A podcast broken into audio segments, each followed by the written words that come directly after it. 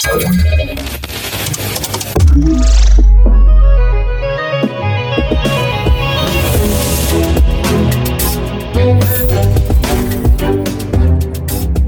dobry, z tej strony Fundacja Bezpieczna Cyberprzestrzeń. Witamy w podcaście CyberCyber. Cyber. Dzisiaj podcast merytoryczny.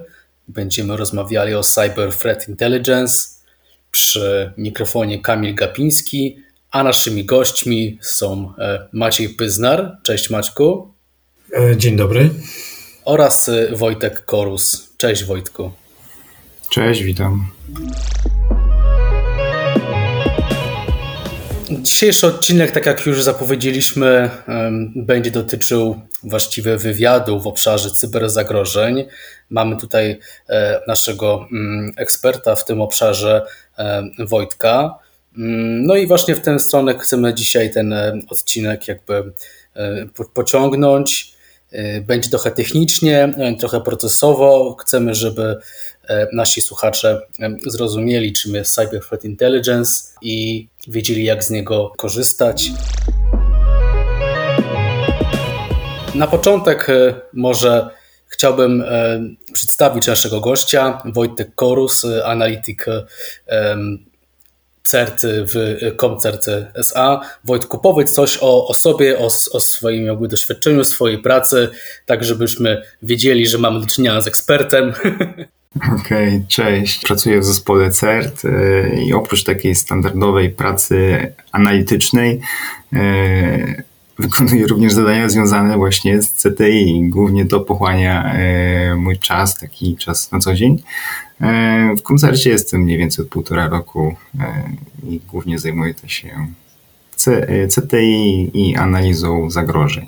Maczka chyba wszyscy znają. No, Maciek, jest, Maciek jest w naszym podcaście już od dłuższego czasu, głównie w, uczestniczy w podcastach procesowych, ale może właśnie w kontekście zespołu CERT E, i tych usług CTI Maczko może byś powiedział też o swojej roli. Wiemy, że jesteś e, dyrektorem działu usług w koncercie, ale od tej strony jakbyśmy chcieli też coś może usłyszeć na początek. E, okej. Okay. To trudne pytanie. Dobrze, że go nie uzgadnialiśmy wcześniej, bo tak to musiał. O to chodziło właśnie. W każdym razie zespół CERT w koncercie jakby jest przeznaczony do realizacji bardziej zaawansowanych usług z zakresu cyberbezpieczeństwa. Jedną z nich jest właśnie Cyber Threat Intelligence. Nie wiem, jak to właściwie przetłumaczyć na, na polski, bo to wywiad, to tak brzmi jednak mimo wszystko y, militarno-służbowo, ale rzeczywiście jest to pozyskiwanie informacji, no może nie w sposób stricte wywiadowczy, tak, no ale, ale jednak y, w sposób wymagający więcej zaangażowania po stronie e, analityka na temat e, zagrożeń dotyczących klientów naszych. I mogą to być zagrożenia w cudzysłowie, oczywiście pospolite w rozumieniu phishingi czy, czy inne rzeczy, ale mogą to być też informacje bardziej zaawansowane w rozumieniu takim, że, że pozyskane no, czy to w darknecie, czy w inny sposób, dotyczące właśnie tego, czego w otwartoźródłowych e, materiałach nie można jakby pozyskać. No i tym e, się zajmujemy, w tym właśnie między innymi e, Wojtek. Tak?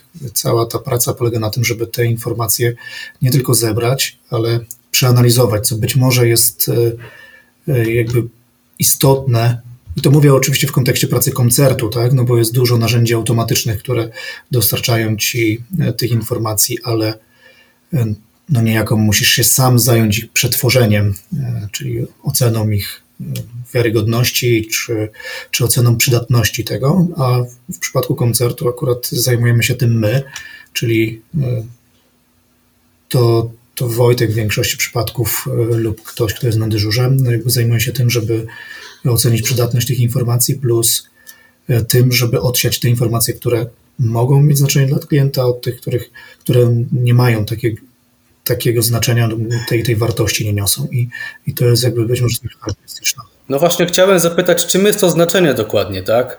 Bo rozumiem, że jest ubranie jakieś e, w kontekst tych informacji, jest jakieś przetworzenie. Ja właściwie chciałbym zrozumieć, czym jest tak naprawdę, jaka jest różnica między tym, że jakby zbieramy potencjalnie jakieś, e, jakieś atrybuty, jakiś IOCs, gdzieś tam no, gromadzimy to, jakoś przetwarzamy, od tego na, a różnica między tym, e, co powinno z tego pudełka na samym końcu wyjść, czyli tej informacji przydatnej, tak? Tak naprawdę. Czym jest to intelligence, jeżeli chodzi o, e, o cyberbezpieczeństwo i nasze usługi i w ogóle, tak? Usługi typu CTI? To jest dobre pytanie. E, generalnie odnosząc się do całego CTI, powiedziałbym, że tutaj mamy do czynienia z takim rozpoznaniem zagrożeń w cyberprzestrzeni. Natomiast e, ten, ten, ten, ten, ta część rozwinięcia tego skrótu, właśnie intelligence, e, jest tutaj bardzo istotna. Moim zdaniem możemy to podzielić, te informacje, które zbieramy, możemy podzielić na dwie grupy, czyli możemy podzielić na takie Mm, stricte zebrane informacje i właściwie na tym zakończy, czyli na przykład jakieś IOC, jakieś, jakieś e, fakty natomiast dotyczące jakiegoś zdarzenia.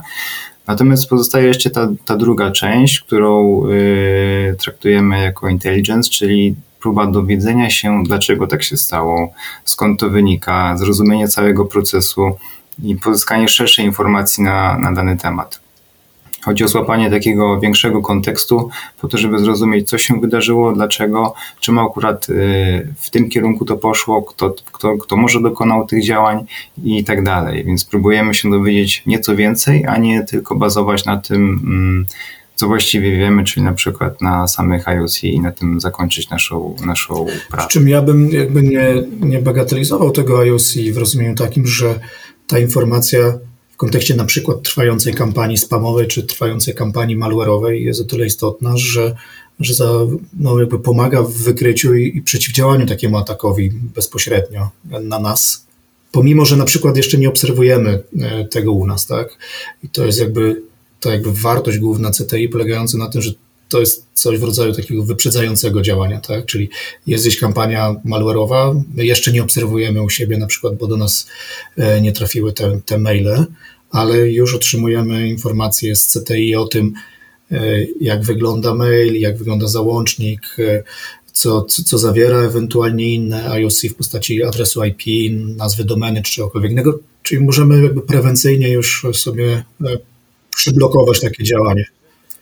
Jeżeli takie coś zostanie udostępnione, zaraz e, dojdziemy do tego, w jaki sposób w ogóle e, takie informacje po pierwsze się zbiera, jak się gromadzi dane i jak się je udostępnia dalej, co się z tym robi, no to właściwie to co taki analityk bezpieczeństwa po drugiej stronie, tak? Powiedzmy, dostaje raport, dostaje pakiet informacji, co dalej? E, jeszcze tak, to, to jest właściwie klub, po co my to robimy. E, I tutaj jest e, powiązanie z tym, co powiedział Maciek, czyli nie bagatelizujemy IOC. Właściwie IOC to jest takim podstawowym, podstawową rzeczą, którą musimy zdobyć i później możemy rozpocząć całą analizę związaną z tym intelligence. No i tak jak Maciek wspomniał, przekazujemy wartościowe informacje dla klienta między innymi na początku kampanii czasami też właściwie, właściwie to cały czas. IOC są jedną z najważniejszych informacji przekazywanych do klienta. Mm, I one głównie zasilają dodatkowe systemy bezpieczeństwa, takie jak jakieś IPS-y, firewall, mogą klienci je wrzucić do SIEMA, e, więc już na samym początku trwania kampanii, w momencie kiedy te dane uda się dość szybko pozyskać, one już, już mają wartość dodaną dla klienta, więc to jest taka podstawowa rzecz. Mm, dodatkowo na podstawie informacji, które przesyłamy, możemy zrobić analizę ryzyka, y, która grupa nam najbardziej może zaszkodzić, która nam zagraża z punktu widzenia naszej organizacji, y, jak się może próbować do nas włamać, jakimi technikami, y, jaki ma swój arsenał, jak później na przykład się wybronić z takiego ataku, albo jak się przygotować, jeżeli już wiemy, że mm, potencjalnie mógłby nastąpić, a przygotować się na jego i przygotować się na skutki takiego ataku. Więc to też są informacje, które zdecydowanie warto u siebie e, przeanalizować. No i myślę, że taka ostatnia rzecz to e, jest to taka czujka dla, dla pracowników e, innych działów IT niż cyberbezpieczeństwo. Bo na przykład jeżeli analityk już wie, że właściwie w jakimś systemie pojawiła się jakaś łatka, no to może dać znać przykładowo administratorowi tego systemu, żeby wykonał aktualizację. W tym momencie e, dbamy o bezpieczeństwo całej organizacji i te informacje nie są jałowe i tylko mm, trafiają do jednego zespołu. Właśnie chodzi o to, żeby one się rozchodziły po całej firmie. Tak, wspominaliśmy tutaj o takim operacyjnym jakby zastosowaniu tych, e, tych informacji, co, co ma znaczenie i tak już Wojtek akurat wspomniał oczywiście o, o CM-ie czy innych urządzeniach, w których można to wykorzystać, ale e, tak naprawdę takie informacje można też wykorzystać jeszcze do na przykład threat huntingu, tak? Czyli jeżeli otrzymanie nie wiem, na przykład od koncertu jakieś IOC, no to, to możemy po prostu poszukać tego u siebie, tak? Bo być może. A czym właściwie się to różni, powiedzcie od razu? Może niektórzy nie mają takiego jasnego tutaj podziału um, zarysowanego między threat intelligence a threat hunting. One się pokrywają, ale w zasadzie chyba są cele inne trochę. Tak, bo w kontekście threat huntingu to ja myślę o działaniu wykonanym już wewnątrz organizacji. O ile oczywiście ta usługa nie jest świadczona e, przez kogoś z zewnątrz, tak, ale chodzi mi o to, że w przypadku zastosowania albo wykorzystania feedów IOC do threat huntingu, no to ja tak naprawdę sprawdzam u siebie, czy, czy to coś nie wystąpiło u mnie, mimo że nie mam jakby alertów z żadnych systemów własnych bezpieczeństwa albo innych. W sensie takim, czy to gdzieś nie umknęło tym systemom, czy w regułach korelacyjnych, czy, czy na firewallu, czy, czy w jakimkolwiek innym e, kontekście. Więc może się okazać, że przepraszam, nie, nie zauważyliśmy tego na naszych systemach e, bezpieczeństwa, ale właśnie takie IOC, nie wiem, czy hash plików, czy, czy jakaś ścieżka, czy, czy, czy nawet jakąś komunikację e, z adresem IP zewnętrznym no, jakby możemy zaobserwować, szukając tego konkretnego czegoś w swoich systemach. To jest, można tak to zoperacjonalizować jeszcze. Ale Wojtek wspomniał o użytkownikach, a ja bym jeszcze pomyślał o tym, że, że tak naprawdę takie CTI może posłużyć w ogóle do, do edukacji, podnoszenia świadomości. Czyli jeżeli my przesyłamy informacje na przykład o, o phishingach, no to z reguły zawsze e, w naszym raporcie jest informacja o tym, jak wygląda strona, e, co tutaj widać, e, gdzie, gdzie, gdzie trzeba kliknąć, żeby, żeby dostać się w końcu do, do tego momentu, w którym gdzieś albo trzeba podać swoje dane uwierzytelniające, albo inne informacje wrażliwe. I, I na tej podstawie właśnie można w ogóle budować fajne, fajne scenariusze edukacyjne, na przykład dla, dla użytkowników. A to, co Wojtek jeszcze wspomniał, jeszcze dodam, zanim Wojtkowi oddam głos, to, to wszystko, jeśli chodzi o, o inne systemy bezpieczeństwa, to my możemy też myśleć o tym, w jaki sposób na przykład zaprojektować nasz system bezpieczeństwa w rozumieniu takim, że jeżeli otrzymujemy IOC i tam jest podane jak konkretnego rodzaju IOC, no to od razu się rodzi pytanie, czy, czy, ja w ogóle coś takiego loguję u siebie, tak? Może, może powinienem coś dodać albo odjąć, albo, albo umieścić jakieś urządzenie, które pozwoli mi na przykład przed tymi typowymi atakami, które o których y, otrzymuję informacje z CTI, się zabezpieczyć. Tak, fajnie, że wspomniałeś właśnie o tej kwestii edukacyjnej, bo rozmawiamy o CTI i właściwie używamy cały czas skrótu IOC, który, który, który mówi o indykatorach kompromitacji. Właściwie to nie tylko to. CTI to jest o wiele szersza, e, szersza działka, w którą na przykład wpisują się też e, newsy, E, w którą wpisują się też informacje o tym, co się w ogóle dzieje na, na świecie w branży e, cyber, po to, żeby właśnie taki pracownik e, nie musiał tego sam nigdzie zbierać, szukać i spędzać godzin na przebijaniu się przez wszechobecny dzisiaj szum informacyjny, tylko żeby dostał rzetelne, sprawdzone i dostosowane do jego organizacji informacje, nie tylko twarde, techniczne dane, ale też takie szersze spojrzenie na to, co się w ogóle dzieje na świecie w danym kontekście i w kontekście całego cyber. Tak, to co Wojtek powiedział jest e, istotne, bo, bo my jakby skoncentrowaliśmy się na, na tych technicznych aspektach, tak? A, a CTI to nie tylko jakby ten techniczny aspekt, tak? Bo mogą być feedy CTI na poziomie na przykład strategicznym e, albo operacyjnym w rozumieniu takim, e, jeżeli militarnie na to popatrzymy, tak? Jest, jest strategia, operacja i taktyka dopiero na samym dole. No. Ale chodzi mi o to, że że mogą być e, strategiczne informacje, na przykład jakieś raporty większe, tak, z których e, my jakby zaczerpujemy albo staramy się zaczerpnąć te najważniejsze informacje, które na przykład na poziomie zarządu są, są istotne. Tak samo na tym poziomie operacyjnym możemy wziąć już wykonany przez kogoś raport na temat jakiegoś malware'u albo na temat jakiegoś ataku i wyciągnąć z niego najważniejsze informacje, które mogą być przydatne zarówno w, w zapobieganiu, jak i ewentualnie w, w reakcji na, na, na takie zdarzenie to, to nie tylko jakby konkretny IP, który należy zablokować, ale też, tak jak Wojtek już wspominał wcześniej, też jakieś tam modus operandi albo, albo właśnie narzędzia, które, które wykorzystują. I, i to CTI może być właśnie też na, na, innych poziomach, tak? A to, co Wojtek wspomniał w rozumieniu takich, takich newsów, no to też daje ogólny obraz tego, co się dzieje na, na świecie i co, co się e, w naszej organizacji może zadziać, tak, potencjalnie i przed czym się bronić. Więc e, myślmy o tym nie tylko i wyłącznie jako, nie wiem, haszu plików, pliku, tak? tylko raczej o tym, że, że to jest poziom strategiczny, operacyjny, taktyczny i czysto techniczny, nie? Jako, jak, jako całość.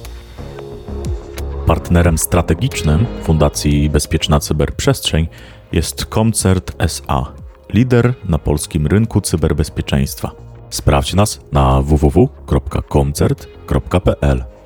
Z tego co mówicie, to tych metadanych, danych, e, informacji, do przetworzenia jest e, naprawdę dużo. Jak tak naprawdę można zidentyfikować wartościowe źródła? Jak, na, na czym tutaj polegacie? Czy w ogóle macie jakieś sprawdzone źródła? Czy one są jakoś. E, jest jakiś proces, w którym, w którym je oceniacie? Mm, jak to wygląda e, od tej strony? Ja w tym momencie mogę sobie w Google News wrzucić pewnie raport APT lub inne sformułowanie tego typu. E, no i nie wiem właściwie, komu mogę tutaj zaufać, e, a komu nie. Tu daję użyteczne dane i sprawdzone informacje, a gdzie pojawiają się błędy. Y, zdecydowanie tak. Mamy sprawdzone i, i pewne źródła informacji. Z wiadomych przyczyn nie mogę podać żadnej z nich. Natomiast y, ocena wartościowości źródła to jest no, jedna z trudniejszych rzeczy do wykonania, bym powiedział. Jak nie, no może nie najtrudniejsza, ale jedna z trudniejszych rzeczy. Mm, w pierwszej kolejności na pewno analizujemy, czy to źródło jest wiarygodne. I dzisiaj mamy fajny przykład na to, jak, jak e, zaobserwujemy sobie, ile jest fake newsów w internecie, ile jest tych informacji, gdzie tak naprawdę można znaleźć coś wiarygodnego. To jest bardzo trudne i, i to jest, e, to wymaga naprawdę dużo czasu i wielu obserwacji. Mm, dodatkowo, jeżeli już to źródło jest wiarygodne, to musimy sprawdzić, czy te informacje, które tam są, są wartościowe dla naszych klientów, bo e, no wiemy, jakich mamy klientów i w konkretnych branżach się e, specjalizujemy i szukamy tych informacji. Natomiast to nie oznacza, że one są wiarygodne i wartościowe dla wszystkich innych klientów. Jeżeli ktoś się trafi z innej branży albo mm, z innego sektora, no to dla niego to nie może, niekoniecznie musi być coś, e, coś, coś wartościowego, co mu się naprawdę przyda. Mm, dodatkowo ważne jest to, czy te informacje są y, zamieszczane regularnie, czy możemy regularnie do tego źródła sięgać. Jeżeli nie, jeżeli ono się pojawia raz na rok, no to nie jest to zbyt dobre źródło, chyba że ma naprawdę jakieś y, już odbiegające od, od reszty y, informacje pod kątem właśnie przydatności dla, dla klientów. Yy, co jeszcze? No, na dużo false pozytywów natrafiacie, fałszywych alarmów? Bardzo dużo, bardzo dużo. Yy, dlatego sprawdzenie tego źródła i właśnie wiarygodności jego jest yy, tutaj kluczowe, żeby nie przepalać czasu na dalsze operacje. A dalszą operacją może być na przykład próba zautomatyzowania tego źródła. Jeżeli już wiemy, że się pojawia coś w miarę regularnie, to możemy próbować bić się tam w miarę automatycznie. Więc te wszystkie rzeczy są ze sobą bardzo powiązane. No i też ważny jest aspekt y, prawny, no bo nie możemy korzystać z źródeł nielegalnych, więc też y, czasami jest to pewne ograniczenie, ale, ale jednak to, żeby to źródło było legalne, to jest też bardzo ważna kwestia i o tym musimy zdecydowanie pamiętać. No tak, nie jesteśmy służbami, tak? tak nie tak, działamy tak. tutaj na granicy Dokładnie tak. legalności. Maćku? E, Wojtek poruszył ważną kwestię, e, mianowicie znaczy bądźmy szczerzy, no, informacje o zagrożeniach no, najczęściej nie pojawiają się na pierwszej stronie e, znanych portali informacyjnych, tylko raczej nasze źródła również bazują na, na pracy i to być może można by było nazwać tym intelligencem e, no, w darknecie, tak? No i, i to jest ten komponent, który jest istotny z, z punktu widzenia jakby koncertu, bo no bo właściwie nie da się tam być, jakby nie prowadząc aktywnie e, przez ludzi, a nie przez automaty jakby działalności tam. I, i to, o czym Wojtek mówił, jeśli chodzi o wiarygodność źródła, no to no czasami trudno wymagać przestępców, żeby byli wiarygodni, tak? Bo, bo inaczej by się nieprawdopodobnie nie parali tym, czym się parają, tak? I to, to jest ta główna trudność, o której mówi Wojtek i ona ma dla nas jakby znaczenie, ale no tutaj bazujemy na, na doświadczeniu naszym plus, y, plus kolegów, którzy tam pracują, po to, żeby właśnie to, to ryzyko ograniczyć. To, co Wojtek mówił, też często zdarza się, że to informacje nie mają waloru y, jakby takiego wartości dla klienta, dlatego że często bywają niekompletne, tak? bo komuś coś się tam uda y, jakby pozyskać, ale na przykład nie jest to komplet informacji pozwalających naszemu klientowi zareagować tak, jakby, jakby sam oczekiwał. I to jest y, jakby istotne, ale z kolei to jest jakby istotną cechą usługi koncertowej, że, no, że my prowadzimy tam działania poprzez pracowników faktycznych, istniejących, a nie są to boty, które skrapują wszystko i później sam się martw, co z tym, e, co z tym zrobić. I, i chyba to jest taka jakby cecha e, tego. No ile się uda oczywiście i to, co Wojtek mówił, to, to najczęściej tych źródeł darknetowych, no trudno je, je zautomatyzować, tak, no bo, no bo z oczywistych względów działają tam, gdzie, e, gdzie działają.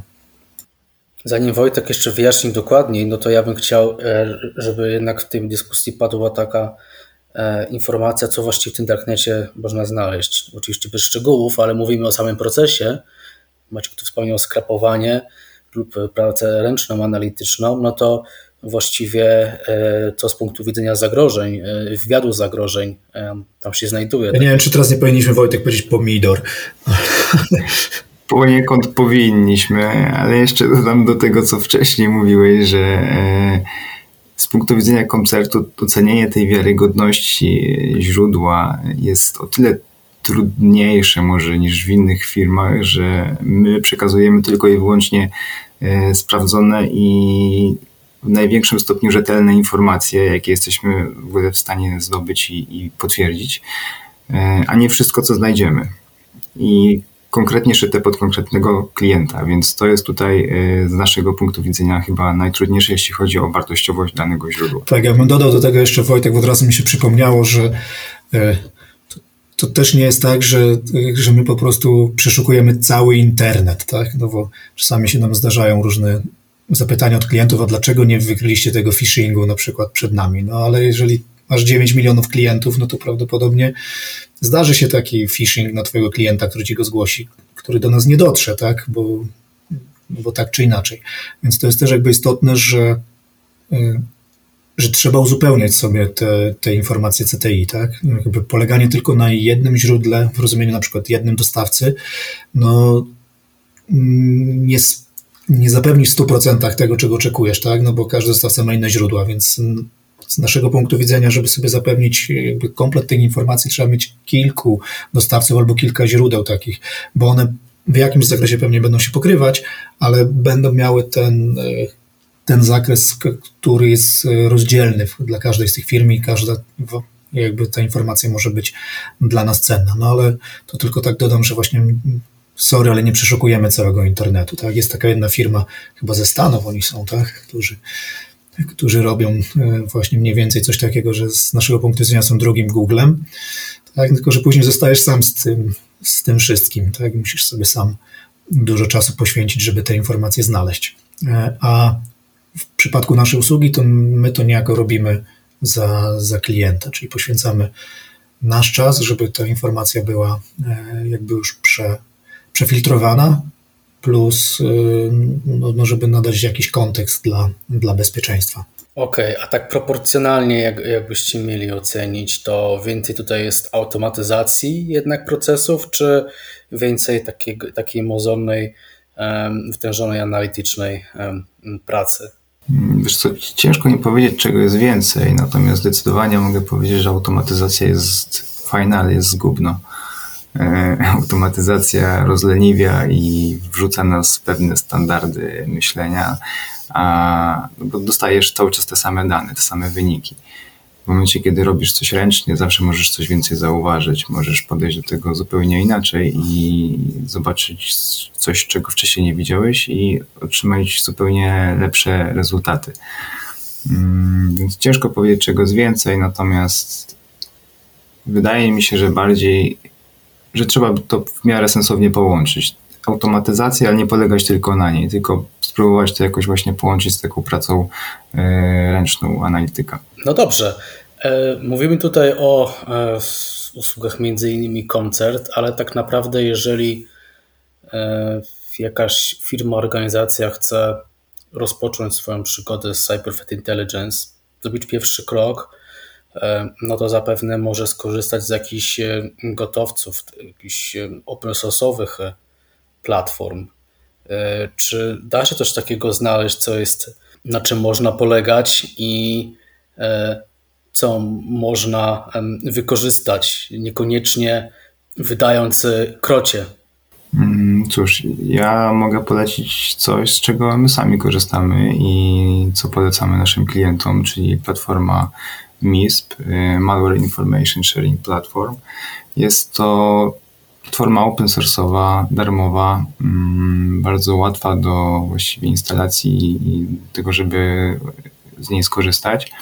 Mm, jest to takie oprogramowanie, które pozwala uporządkować dane przy, przesyłane chociażby przez nas, y, na przykład, znaczy głównie jest to platforma do IOC, y, natomiast dane, które tam trafiają, to jest taka duża baza danych, są ustrukturyzowane, są uporządkowane, są odpowiednio otagowane y, i co więcej, można się równie, można się, e, można tą, tą platformę skomunikować z innymi systemami bezpieczeństwa w firmie, więc automatycznie mogą one od razu trafiać mm, z MISPA, na przykład do firewalla, więc tutaj już odpada naprawdę dużo pracy, e, którą ktoś musiałby wykonać mm, ręcznie. Dodatkowo ta platforma ma fajne API, więc też kolejny punkt, gdzie możemy coś, coś możemy zautomatyzować. No i co najważniejsze, y, instancje MISPA, czyli coś, co klient zainstaluje u siebie, może rozmawiać z czymś, co my mamy u siebie. Więc my te dane dostarczając do naszego MISPA, dostarczamy automatycznie do MISPA klienta, jeżeli jest oczywiście on u nas dodany. To się dzieje w tle, to się dzieje automatycznie. Klient tak naprawdę wykonuje pracę tylko i wyłącznie na początku, na, na poziomie integracji tych dwóch instancji, a później czerpie z tego e, profity. My się zajmujemy dostarczaniem danych, on wykorzystaniem ich po swojej stronie u siebie w organizacji. Tak, e, jest jeszcze jedna popularna e, platforma CTI-owa, czyli OpenCTI, ale to żebyśmy mieli świadomość, o czym my mówimy, tak? To, że jest platforma, która służy do wymiany tych informacji, to nie znaczy, że wszystkie informacje, które są dla nas istotne, w niej są, bo, bo tak naprawdę no, ta platforma jest całą nakładką i sposobem prezentacji tego, a, a decydujący o, o jakości czy o, o tym, w jaki sposób jesteśmy w stanie wykorzystać to, to CTI, to, to jest jakość tych informacji, które tam trafiają.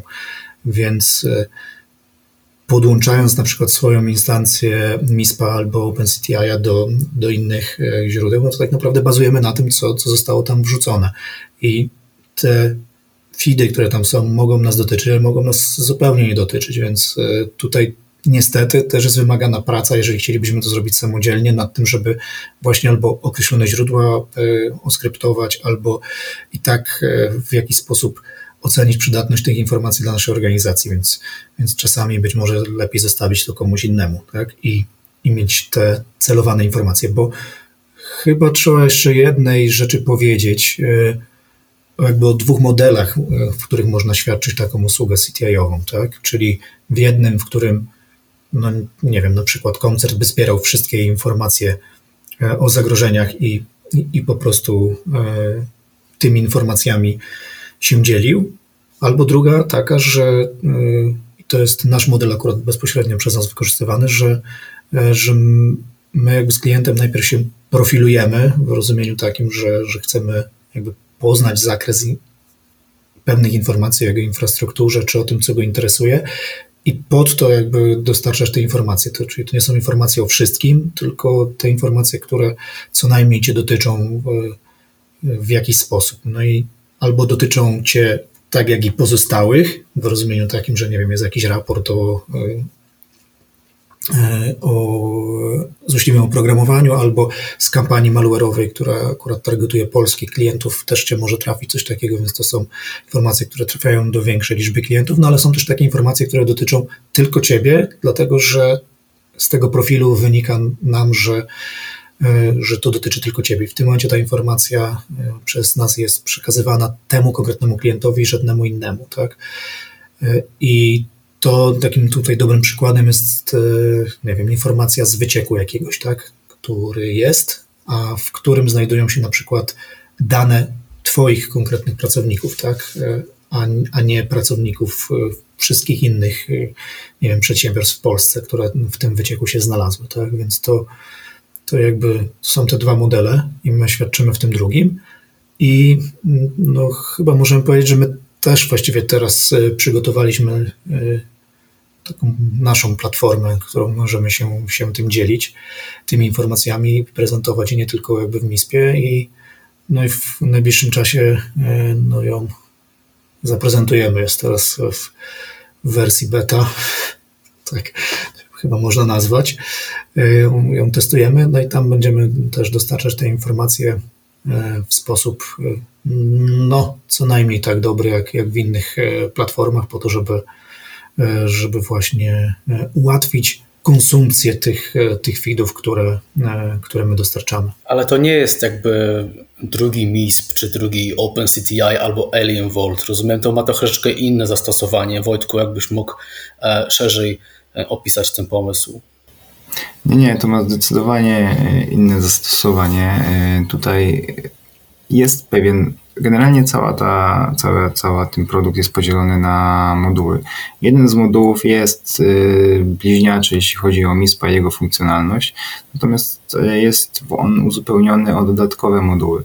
I staraliśmy się w tym produkcie zawrzeć e, całe CTI w sensie takim, o czym rozmawialiśmy wcześniej, żeby nie było tam tylko IOC, ale też trochę newsów, trochę takich informacji, które widać z zewnątrz na temat infrastruktury naszego klienta.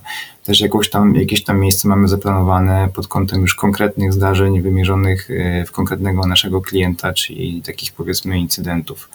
Mm, więc e, to jest taka platforma, która pozwala na łatwiejszy dostęp do tych informacji, e, też dostęp na, za pomocą wielu kanałów, bo możemy sobie otworzyć panel webowy, możemy się dostać za pomocą API, możemy się e, do tych informacji dobrać też e, za pomocą komunikatów mailowych, więc tych, tych ścieżek jest dość dużo. Mm, no i chodziło o to, żeby klient miał nad tym pełną kontrolę, żeby miał właściwie pewien, pełen komfort korzystania i, i też zupełnie inne podejście niż do tej pory e, zwykliśmy stosować.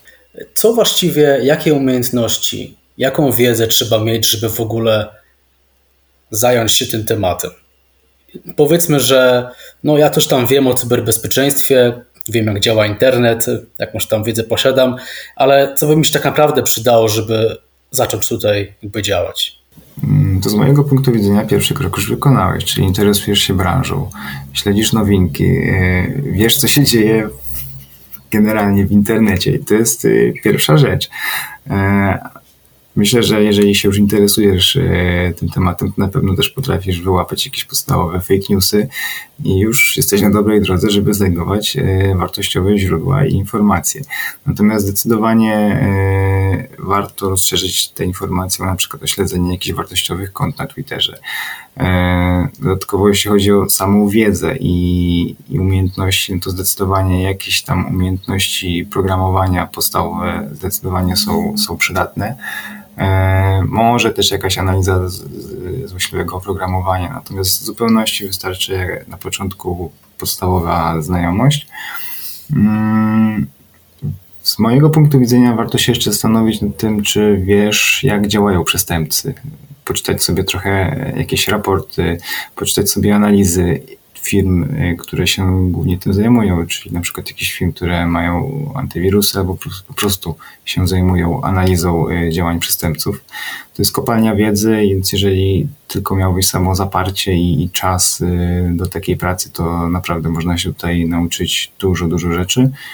No i zdecydowanie przydaje się takie analityczne myślenie, umiejętność e, łączenia faktów, żeby, żeby skojarzyć pewne rzeczy, że jeżeli już gdzieś coś widziałem, to może to jest powiązane z tym, co jest akurat w innym miejscu i, i próba połączenia tego i sprawdzenie. Więc chyba tyle takich najważniejszych rzeczy. Tak, Wojtek poruszył kwestie merytoryczne, ale tutaj trzeba też poruszyć kwestie, że tak powiem, mentalnościowe, bo no, nie ukrywajmy, Polska jest raczej małym rynkiem e, i jakby, żeby pozyskiwać te informacje, które jakby mogą mieć znaczenie, mam na myśli mały rynek przestępczy, o tak bym powiedział, no to też trzeba umieć e, w, w tej wodzie pływać, o tak powiem.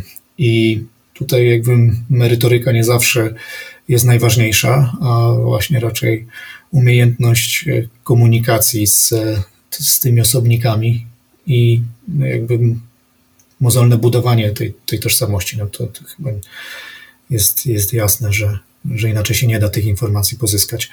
I, i to chyba właśnie jest y, przypadek Polski w ogóle, że ten, y, że ten intelligence w tym znaczeniu jest chyba ważniejszy niż y, coś, co, co niektórzy robią taki data mining, nie? czyli bierzemy wszystko, a co, co, co ważne, to, to później jakoś ktoś odsieje, tak? I, e, I wydaje mi się, że tego chyba nie da się nauczyć w rozumieniu takim, że nikt ci nie, nie powie, chyba że po prostu zaczniesz to robić, tak? I, i raczej nie zachęcam do tego, ale z drugiej strony inaczej by to CTI nie, nie było dostarczane, tak? Więc to, to, to tak wygląda. A jak w ogóle na sam koniec chciałbym zapytać, wygląda taka charakterystyka tych polskich cyberzagrożeń, skoro jesteśmy na polskim rynku i to pewnie macie jakieś obserwacje, e, jakiś ogląd e, na ten temat. E, czy to jest właściwie taki standard już od wielu lat? Czy coś się zmienia, trendy się pojawiają, znikają? Pomidor. Ale nie wiem, Wojtek? Yy, zmieniają się, oczywiście, że się zmieniają, cały, cały świat się zmienia, więc cyberprzestępcy też się muszą zmieniać i dostosowują się do tego świata. Myślę, że takim w ostatnich latach dość ciekawym, ale niebezpiecznym dla, dla nas jednak trendem jest yy, budowanie po prostu dostępnych dla każdego do wykupienia usług przestępców w internecie. Wystarczy, że masz odpowiednią ilość pieniędzy, E, potrafisz się posługiwać jakimiś kryptowalutami i możesz tak naprawdę kupić sobie poszczególny rodzaj ataku na konkretną organizację, możesz sobie wykupić jakieś, jakieś bazy i tak dalej, więc to jest taki trend, który się teraz pojawia. Te usługi się coraz bardziej mm, robią profesjonalne, niestety. Mają nawet przestępcy swoje mm, jakieś e, helpdeski i tego typu usługi, więc są naprawdę dobrze przygotowani pod kątem również nie, niekoniecznie technicznych użytkowników. Co więcej, e, niestety jest bardzo dużo narzędzi, programów, jakichś platform, do których się też również za pomocą mm, pieniędzy można dostać, czyli płacisz, masz, ściągasz sobie odpowiednie oprogramowanie i możesz z tego skorzystać. Mam wrażenie, że dawniej tego nie było, albo nie było tego aż tak dużo i nie było to tak popularne, jak jest teraz. Mm, teraz to się zdecydowanie y, wypływa na powierzchnię i to się, z tego się robi naprawdę duży, duży biznes i, i, i chyba, chyba, chyba cyberprzestępcy będą w tym kierunku dążyć, tak mam wrażenie. Tak, to bez tego pomidora już, ale rzeczywiście jest tak, jak, e, jak Wojtek mówi. I biorąc pod uwagę, że nie ma tak wielu osób, które wytwarzają złośliwe oprogramowanie, to w przypadku Polski właśnie ono najczęściej jest jednak kupowane za, za granicą, tak? I, I dopiero wykorzystywane w Polsce. No ale tym bardziej właśnie jakby trzeba e, jakby to monitorować, żeby się e, jakby spróbować dowiedzieć, czy, czy coś takiego miało miejsce i kto ewentualnie gdzie chce to wykorzystać. E, chyba nie powiedzieliśmy o jeszcze jednej rzeczy, e, bo Wojtek powiedział, że jeżeli zapłacisz, to, to masz. No to jakby są też źródła e, CTI, które są płatne po prostu, tak? I to nie mam na myśli jakby przestępców, tylko jakby organizacje, które dostarczają informacje które są przydatne z punktu widzenia CTI, również jakby płat, w sposób płatny, na płatna subskrypcja. I w związku z tym jakby nam jest w cudzysłowie łatwiej, no bo, bo kupujemy jedną licencję, tak, i możemy tymi informacjami dzielić się z większą liczbą klientów, bo najczęściej nie są to, e, to najtańsze e, jakby źródła.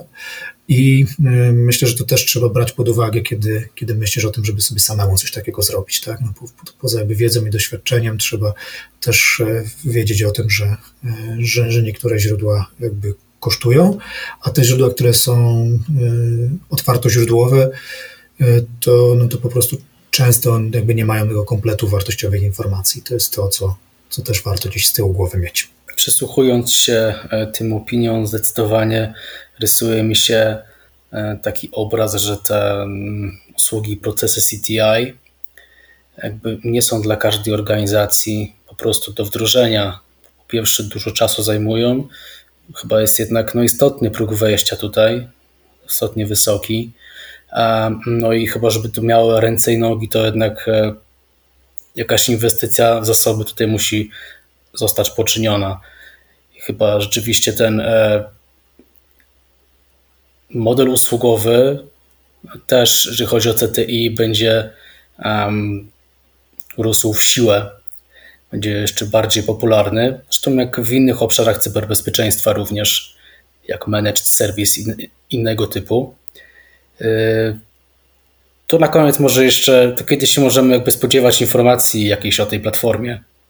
To ja zanim, zanim na to pytanie odpowiem, to bym jeszcze tylko powiedział, że to, że kupimy usługę, to nie zwalnia nas z pracy wewnętrznej. Tak? I to, żebyśmy pamiętali, ja to będę powtarzał za każdym razem, bo, e, no, bo później wychodzą dziwne przypadki. Tak? Na przykład zdarzyło nam się, że mieliśmy informacje tylko i wyłącznie o domenie, która serwuje phishingi, tak? Nie mieliśmy konkretnych informacji o poddomenach albo urlach, które, które serwują. No i te informacje podaliśmy klientowi, tak? A on trochę bez, jakby refleksyjnie wrzucił to do, do swoich systemów bezpieczeństwa, no i zablokował legitną domenę, do której jacyś tam pracownicy próbowali się, się dobić.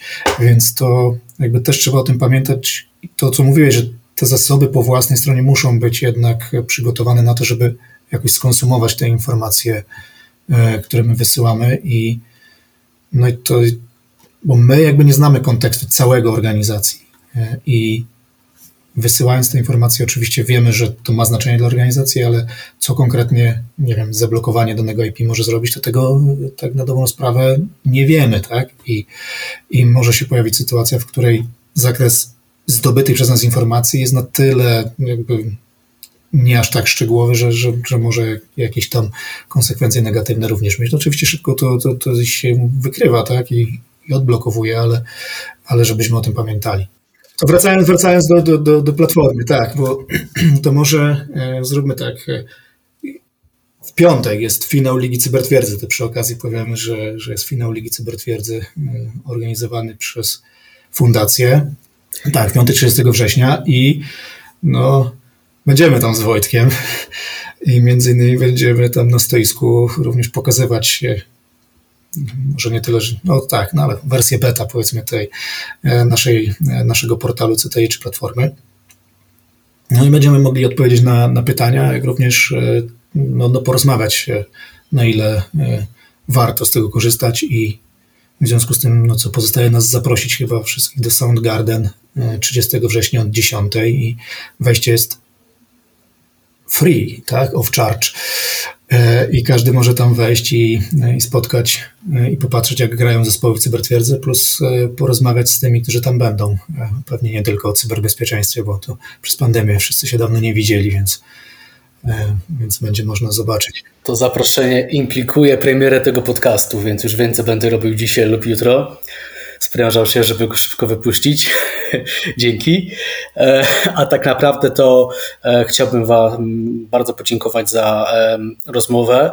E, o CTI średnio raz w roku w naszych podcastach merytorycznych czy to technicznych, czy procesowych chcemy mówić. Na pewno jeszcze wrócimy z jakimiś refleksjami, może już z informacjami o samej platformie, o tych pierwszych miesiącach życia.